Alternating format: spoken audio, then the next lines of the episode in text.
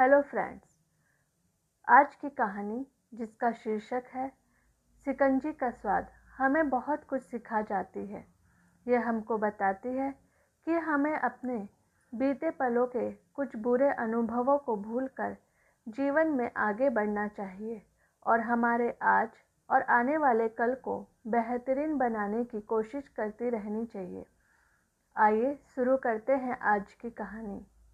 एक professor class ले रहे थे। क्लास के सभी छात्र बड़ी ही रुचि से उनके लेक्चर को सुन रहे थे।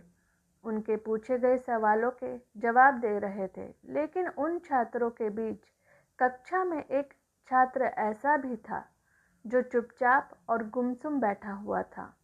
प्रोफेसर ने पहले ही दिन उस छात्र को नोटिस कर लिया, लेकिन कुछ नहीं बोले। लेकिन जब चार पाँच दिन तक ऐसा ही चला तो उन्होंने उस छात्र को क्लास के बाद अपने कैबिन में बुलाया और पूछा, तुम हर समय उदास रहते हो? क्लास में अकेले और चुपचाप बैठे रहते हो? लेक्चर पर भी ध्यान नहीं देते? क्या बात है? कुछ परेशानी है क्या? छात्र कुछ हिचकिचाते हुए बोलता है, सर, वो वो प्रोफेसर कहते हैं। हिचकिचाओ मत। जो कुछ है बेहिचक बोल दो। छात्र कहता है, सर, मेरे अतीत में कुछ ऐसा हुआ है जिसकी वजह से मैं परेशान रहता हूँ। समझ नहीं आता क्या करूँ? प्रोफेसर भले व्यक्ति थे, उन्होंने छात्र को शाम को अपने घर पर बुलाया। शाम को जब छात्र प्रोफेसर के घर पहुँचा तो प्रोफेसर ने उसे अंदर बुलाकर बैठाया, फिर खुद किचन में चले गए और सिकंजी बनाने लगे।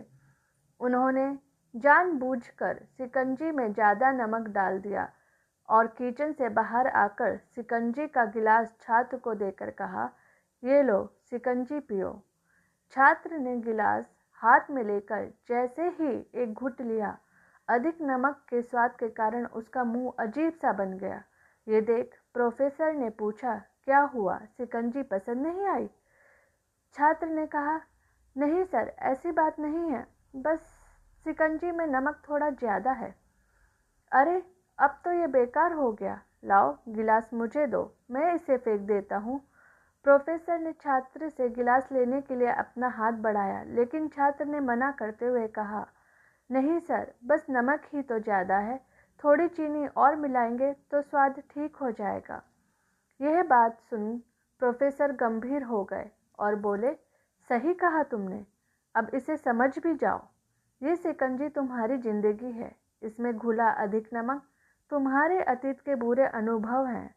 जैसे नमक को सिकंजी से बाहर नहीं निकाल सकते, वैसे ही उन बुरे अनुभवों को भी जीवन से अलग नहीं कर सकते। वे बुरे अनुभव भी जीवन का हिस्सा ही हैं। लेकिन जिस तरह हम चीनी घोलकर सिकंजी का स्वाद बदल सकते हैं, वैसे ही बुरे अनुभवों को भूलने के लिए जीवन में मिठास तो घोलनी पड़ेगी ना? इसलिए मैं चाहता हूँ कि तुम अपने जीवन में मिठास घोलो। प्रोफेसर की बात छात्र समझ गया और उसने निश्चय किया कि अब वह बीती बातों से परेशान नहीं होगा।